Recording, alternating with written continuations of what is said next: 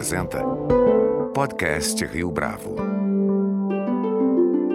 Este é o podcast Rio Bravo e eu sou Fábio Cardoso, com o objetivo de exaltar o patrimônio cultural do mobiliário moderno brasileiro. Os irmãos Liz e Tel Vilela Gomes inauguraram recentemente a Galeria Tel, espaço que, na exposição de abertura, rende homenagem ao arquiteto e designer polonês Jorge Zalzupin. Em entrevista ao podcast Rio Bravo, para além de falar a respeito dessa mostra, Liz Vilela explica o porquê de uma iniciativa dedicada exclusivamente às preciosidades assinadas por grandes nomes do design do modernismo de um período que vai da década de 30 à década de 70 do século passado. Liz Vilela, é um prazer tê-la aqui conosco no podcast Rio Bravo. Muito obrigado pela sua participação. É, obrigada pelo convite, Fábio. Liz, para a gente começar, eu queria que você contasse para a gente, para os nossos ouvintes, como é que a história de vocês, da galeria, se conecta com a do mobiliário moderno brasileiro. Como é que essa relação começou? Eu e o Theo somos sócios e irmãos gêmeos e estamos à frente da marca que leva o nome dele. Tanto a Galeria Tel quanto a Casa Tel vem de um olhar autodidata do universo das artes decorativas. O Tel, no início dos anos 2000, passou uma temporada em Londres e ele sempre teve muito interesse em arte, moda e decoração. Lá, ele viu uma propaganda de uma marca internacional onde tinha como destaque o conjunto presidencial, poltrona e sofá do designer Jorge Zalzupin. Até aquele momento, ele pouco conhecia sobre o designer e sobre o mobiliário moderno então, despertou nele um interesse sobre o assunto. É possível entender, já neste período, que a Europa olhava para a mobília moderna brasileira como uma tendência de revalorização do design do século XX. Muito bem, Liz. A minha segunda pergunta tem a ver um pouco com o tratamento desse tema que, de certa forma, é muito específico, né, que é o mobiliário moderno brasileiro. Qual que é o valor desse assunto, digamos assim, para o patrimônio cultural do país? É, mesmo sendo tão específico, o mobiliário moderno brasileiro é muito representativo de uma época em que o Brasil reconhece a própria identidade. A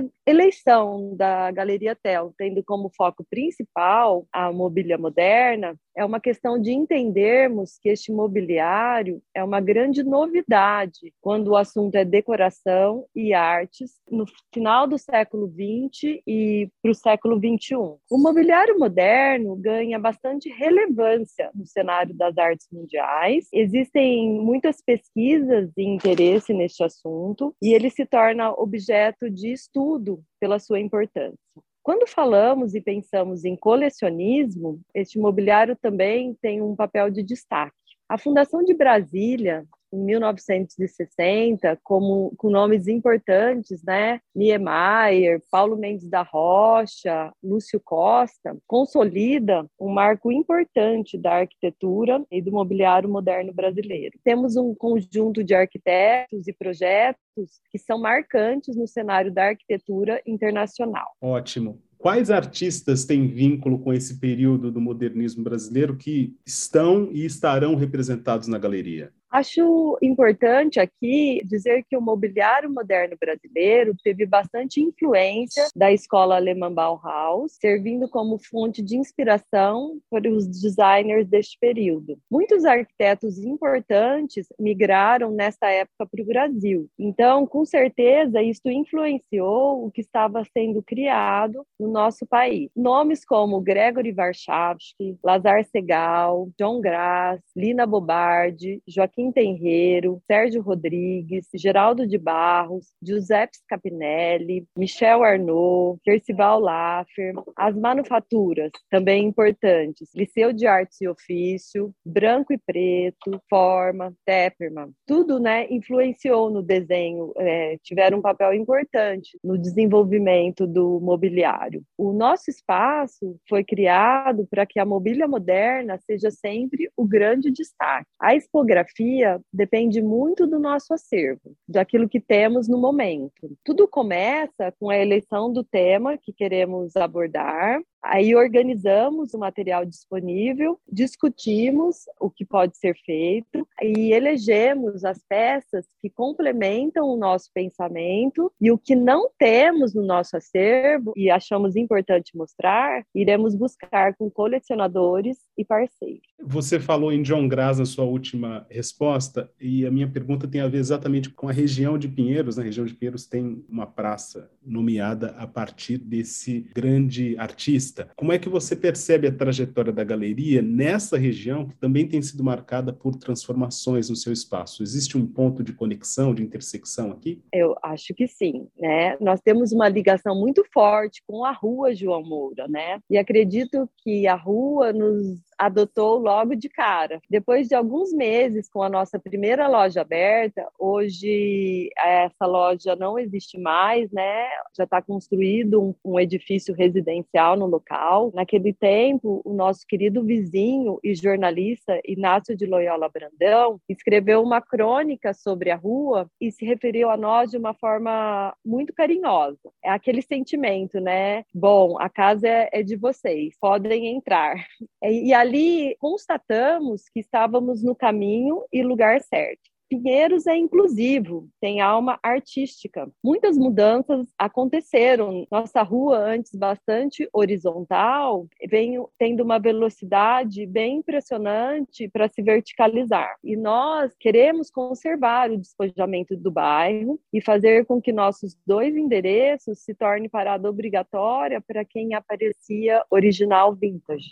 Liz, como é que este espaço recém-inaugurado dialoga com as outras unidades, como a Casa Tel e o Galpão Tel? Conta para o nosso ouvinte. Então, nós fazemos parte de um mesmo universo, com a mesma curadoria, e essa construção vem de um conhecimento não técnico. A Galeria Tel abriga as peças autorais, especiais, o móvel moderno brasileiro original e autêntico, né? É neste espaço que as pessoas poderão apreciar a beleza das veias do jacarandá e de todas as madeiras nobres, como caviúna, pau-ferro, jatobá. Essas belezas naturais valorizam este mobiliário tão bem desenhado. Na Casa Tel, podemos encontrar uma variedade de móveis, artes e objetos num ambiente de confortável memória afetiva. É resultado de um garimpo democrático, em que o design se torna múltiplo em seus diferentes estilos e épocas. E eu acho é, muito importante dizer que o Galpão Tel, que cedia as nossas oficinas de restauro, de tapeçaria, de elétrica, de pintura, onde os nossos artesãos e colaboradores com técnicas especializadas e sustentáveis desenvolvem um trabalho artesanalmente primoroso. Dar vida e resgatar com as peças, com o restauro, é, com detalhes, sem dúvida, a peça central do nosso trabalho. Qual que é a relação que a galeria tem com os artistas populares, tendo em vista que há um esforço hoje em dia para reconhecer o valor dessas manifestações culturais locais e seu possível legado com as obras de lastro e de prestígio da crítica, como são as obras, enfim, o mobiliário que está exposto uh, na Galeria Tel. Então, nós somos parceiros e apoiamos as manifestações culturais. A proximidade de localização aqui com a Praça Benedito Calixto, que aos sábados reúne barracas que vendem artigos de moda, artesanato, roupas de brechó, móveis e antiguidade, estimula o nosso interesse nas artes populares em geral. Durante o nosso percurso, estes anos, muitas vezes emprestamos móveis para compor cenários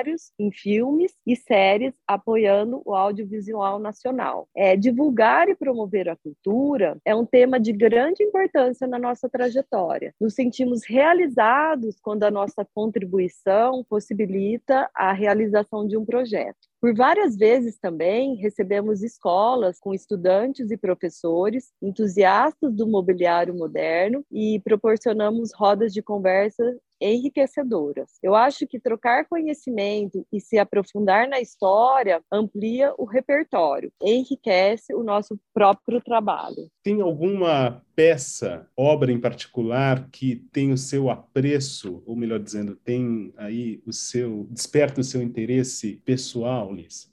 Então, não é muito justa essa pergunta, porque eu sou uma fã, né, deste mobiliário, né, deste período, mas se eu tivesse que escolher, a minha escolha seria a poltrona Bardesbow, projetada em 1951 pela arquiteta italiana Lina Bobardi, naturalizada brasileira, que se referia ao Brasil como pátria de escolha. A peça ela é composta de uma concha revestida em couro ou tecido. Ela é inclinável em todas as direções e essa concha apoia-se sobre uma base de aço em forma de anel. Eu acho ela simples e linda. Existe um outro ponto que eu gostaria de destacar aqui, e de certa forma você já apresentou na sua primeira resposta, que é a exposição que inaugura a galeria com Zhao Zupin. É, como é que a trajetória desse arquiteto e designer dialoga com a proposta da galeria?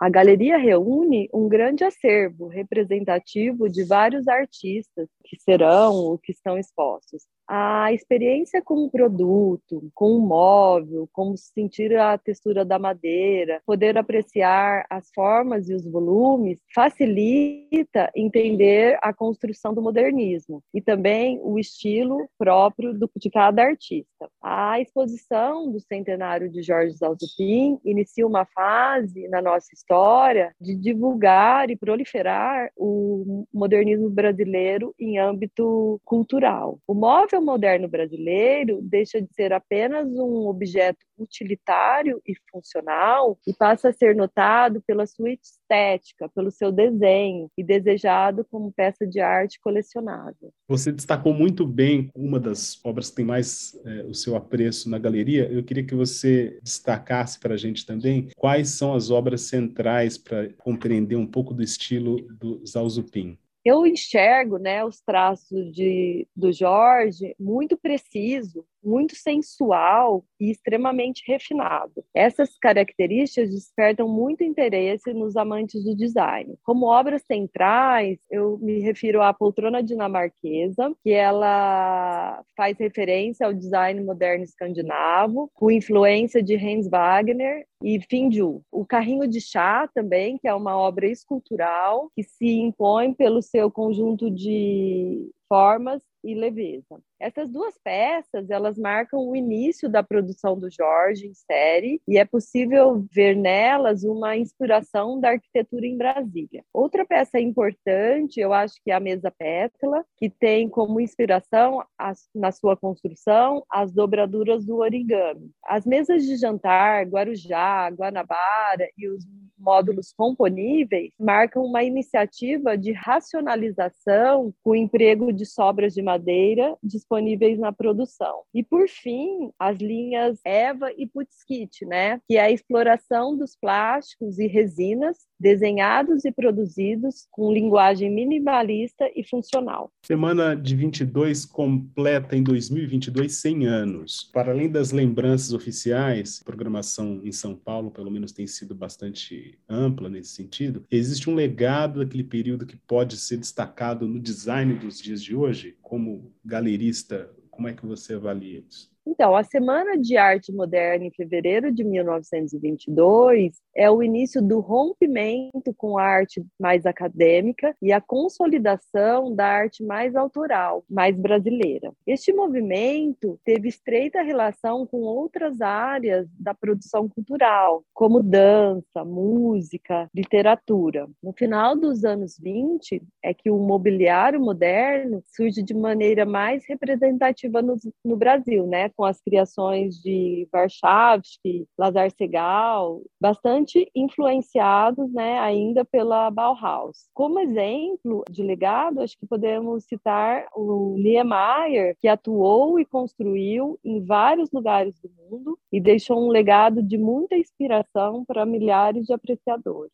A Galeria Tel inaugurou este novo espaço no momento em que a economia brasileira não vive o seu melhor instante. De algum modo, essa conjuntura foi motivo de preocupação para vocês, para você e para o seu irmão especificamente? A galeria é o filho mais novo, né, dessa família, o Theo. Este filho que foi programado para nascer no momento certo. Decidimos viabilizá-lo durante a pandemia, onde o mundo todo né, passava por uma crise de insegurança e incertezas. Mas, por outro lado, estava ocorrendo uma mudança no estilo de vida das pessoas, né? Um olhar mais para dentro, de querer cuidar e arrumar mais da casa, morar cada vez melhor. Isto foi um sinal para nós, é, nos encorajando a tornar este sonho, projeto possível. Para vocês, como é que a plataforma de e-commerce tem atendido a demanda? Você falou desse novo momento, né? Vocês não temem que isso possa, de algum modo, afastar o público que poderia conhecer a galeria? Conta para a gente um pouco dessa estratégia.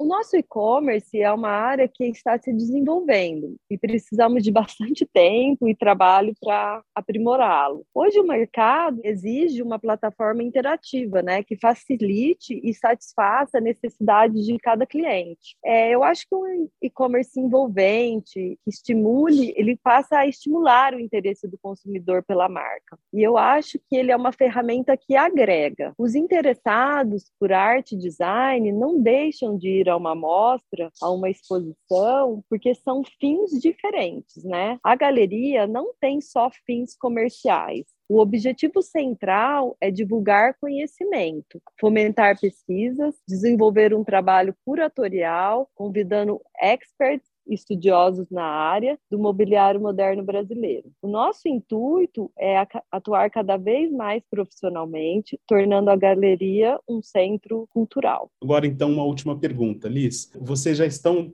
trabalhando com uma programação de novas exposições para o médio e longo prazo. No mês de julho agora se encerra uh, essa exposição do Zalzupin. Como é que vocês estão planejando esse próximo instante da Galeria Tel? É, a gente é, está organizando uma agenda, né? Sempre tendo como princípio e base o nosso acervo.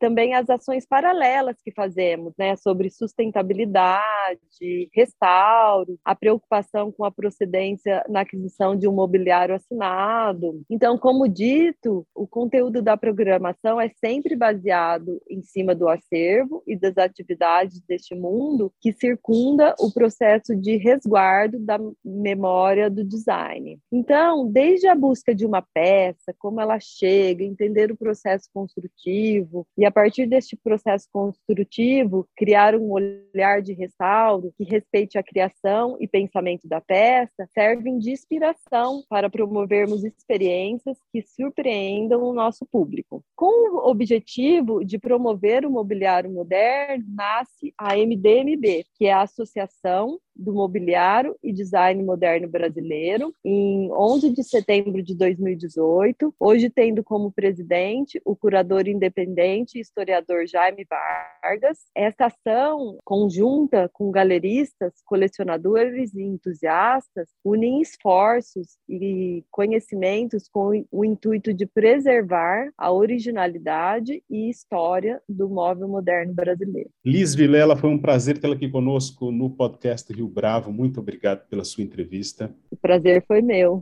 Obrigada. Este foi mais um podcast Rio Bravo. Você pode comentar essa entrevista no nosso perfil do Twitter, arroba podcast Rio Bravo, ou no Facebook da Rio Bravo. A nossa lista completa de entrevistas está disponível no Apple Podcasts, no Deezer, no Google Podcasts, no SoundCloud e no Spotify. E no aplicativo O Guia Financeiro, além dos nossos podcasts, você encontra muito mais conteúdo sobre o mundo da economia em diversos formatos.